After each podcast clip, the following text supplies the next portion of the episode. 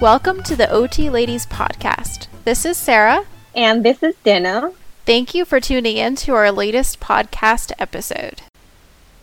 So, today we're going to talk about the renewal process for OT licensure. There are two different licenses that we need to renew. One is uh, your state license, uh, depends on where uh, you live, and then the other one is the NBCOT. So the, the, the state license, of course, it, it's different state to state, but the national NBCOT, it's of course nationally, and it's the same process nationwide. So for your state protocol, you can check the .gov website for your state. For us, we're CBOT because we're California. Uh, but generally, Dena, what is the renewal process or the period for NBCOT? NBCOT certification is granted for three-year period. This session occurs between January and March each year or annually, regardless of your initial certification date. Sarah, what are the unit requirements for NBCOT to renew it? So, I recommend you look at the certification renewal handbook for our listeners that are going through this process. Like, ironically, Dena and I both are, you know, getting ready for that period. So, uh, we looked at the handbook, and within this three year renewal cycle, you need to have at least 36 units. You know, 36 units, one unit equals one contact hour.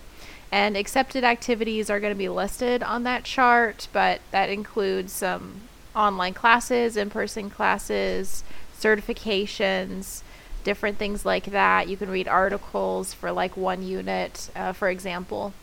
And then you have to complete the units, read and abide to the certificate uh, attestation, and then complete the renewal application.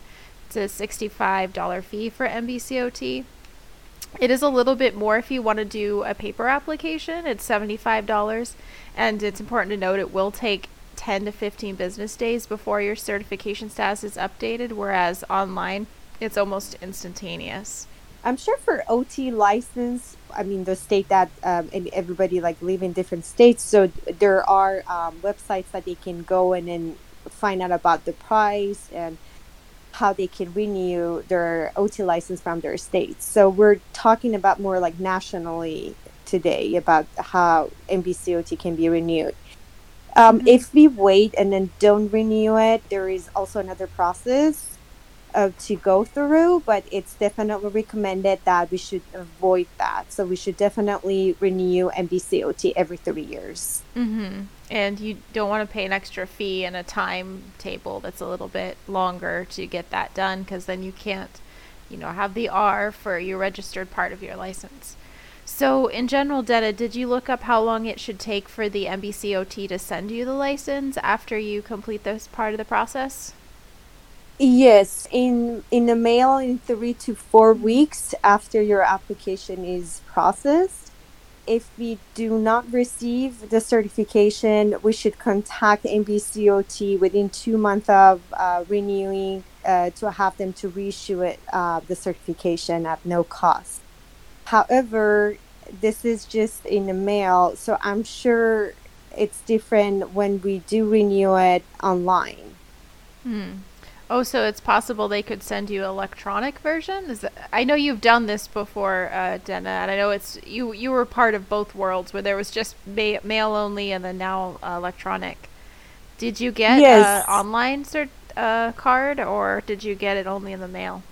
So the first time, um, which is um, not that great to mention it, but the first time actually, I completely forgot to renew NBCOT the 1st mm-hmm. year. I mean, the first three years of having um, been an OT. Mm-hmm. So I've been just practicing with my OT license from California, and I wasn't sure how I should do it or how this needs to be done. So I guess it was the fourth year when I switched job uh, they mentioned I need to do NBCOT, which back then I did the paper uh, uh work. I mean, mm. Bunch of paperwork that I have to complete. okay. And I guess it took me. I don't exactly remember. It's been a while how long it took me to receive it back, but um, I guess it wasn't more than like three weeks, or even three weeks or four weeks. But to be honest with uh, you, I just don't remember exact exactly how long it, it took me. This time, definitely, I'm doing online.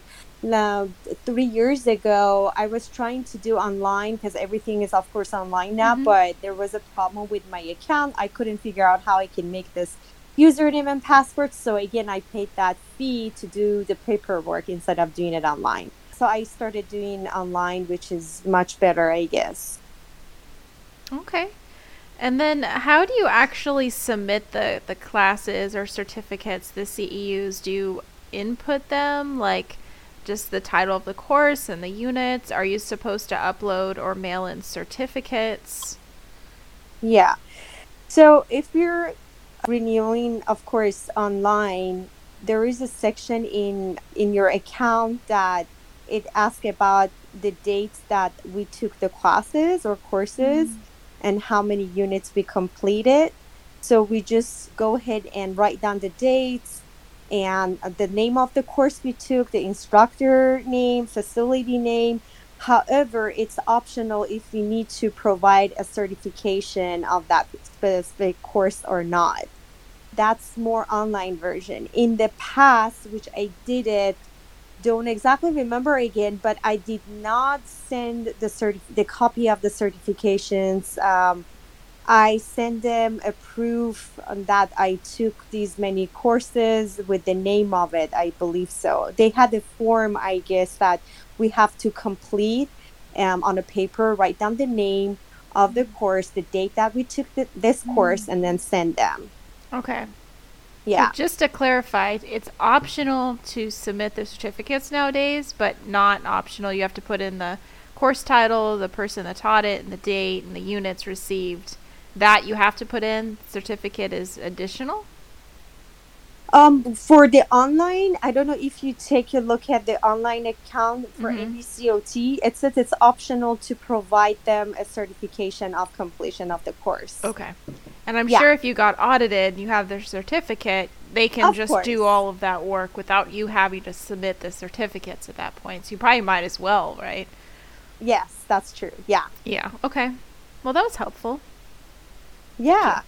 And also in our state, we live in, we both live in California. In our state of California, we have specific requirements, such as renewing um, our OT license every two years. And it expires at midnight on the last day of the birth month in odd or even years, depending on your birth year. To renew the license um, online, we have to log into an account ca- called Breeze, B R E E Z E account, which is the actual website address is www.breeze.ca.gov. So we go to that account, we create account username and password, and we can renew it online that way. And also, if you want to use the paper system or the traditional old way, we must submit the renewal fee and complete the renewal form. The renewal form includes two certification that must be completed in order for the renewal to be processed. Okay. So the processing time for this license renewal is four to six weeks.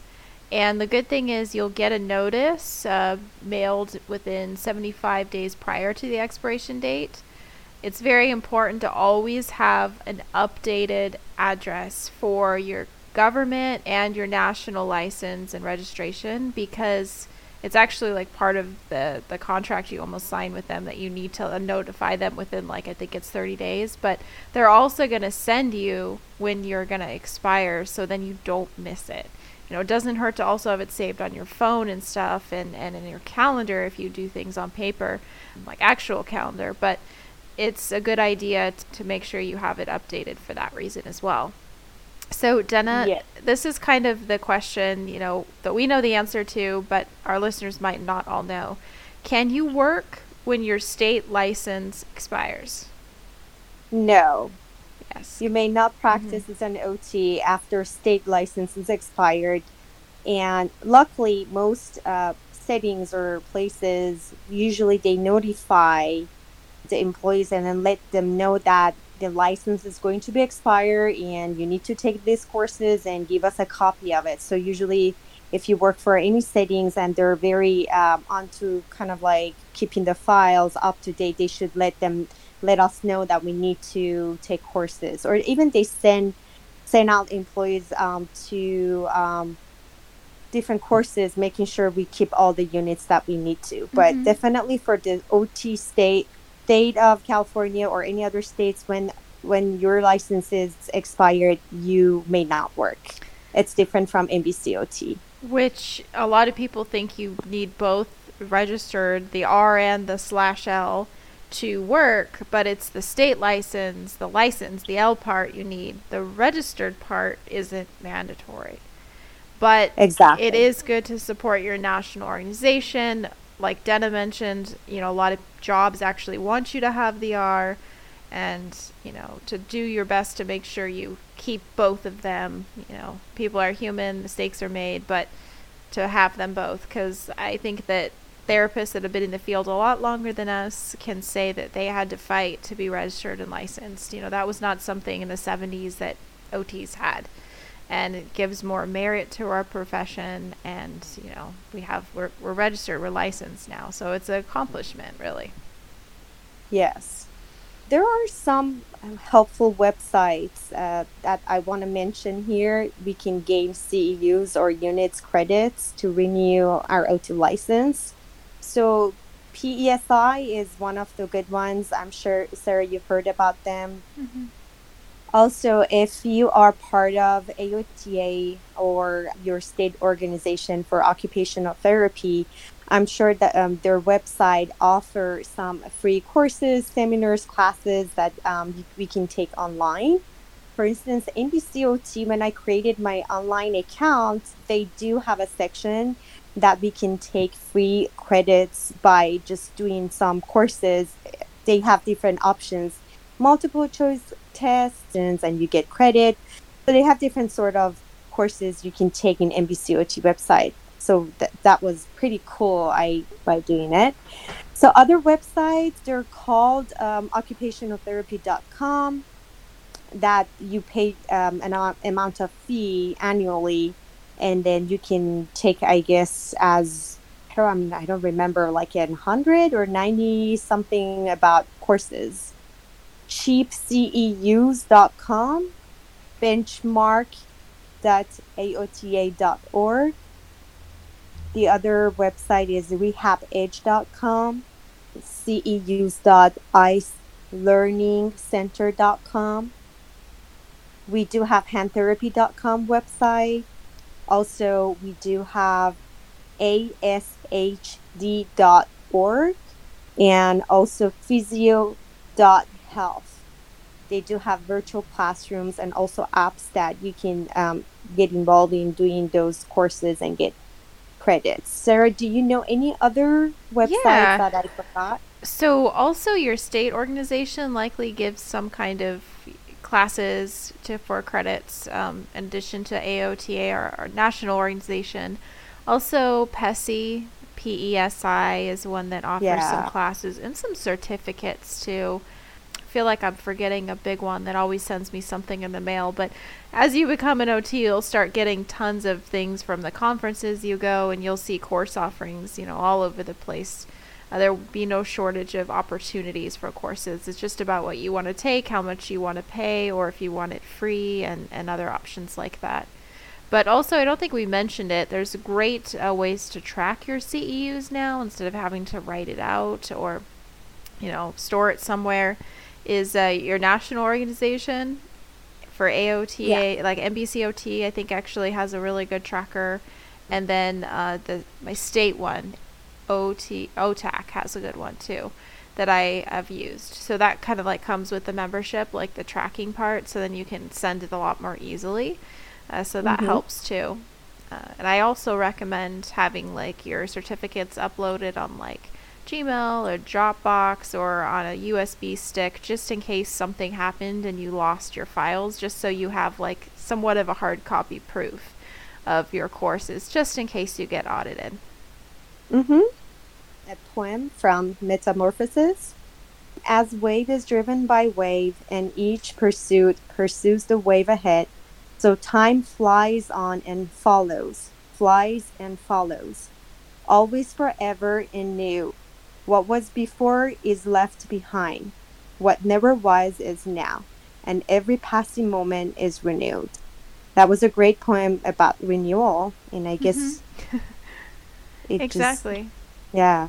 And I think the renewal part, you know, the great thing about the occupational therapy profession is we can continue to grow in our knowledge and deliver the best, you know, practice with you know, evidence-based research. And as mentioned before by me, that there was a time when OTs didn't have licensure, and that it's great that we do now. We get to take neat courses and things we're interested in and keep up to date. Thank you, Sarah. Thank you, Dena. Appreciate all of our listeners tuning to OT Ladies podcast. If you enjoy, like us. Leave us a comment and connect with us via our Gmail address, otladies at gmail.com.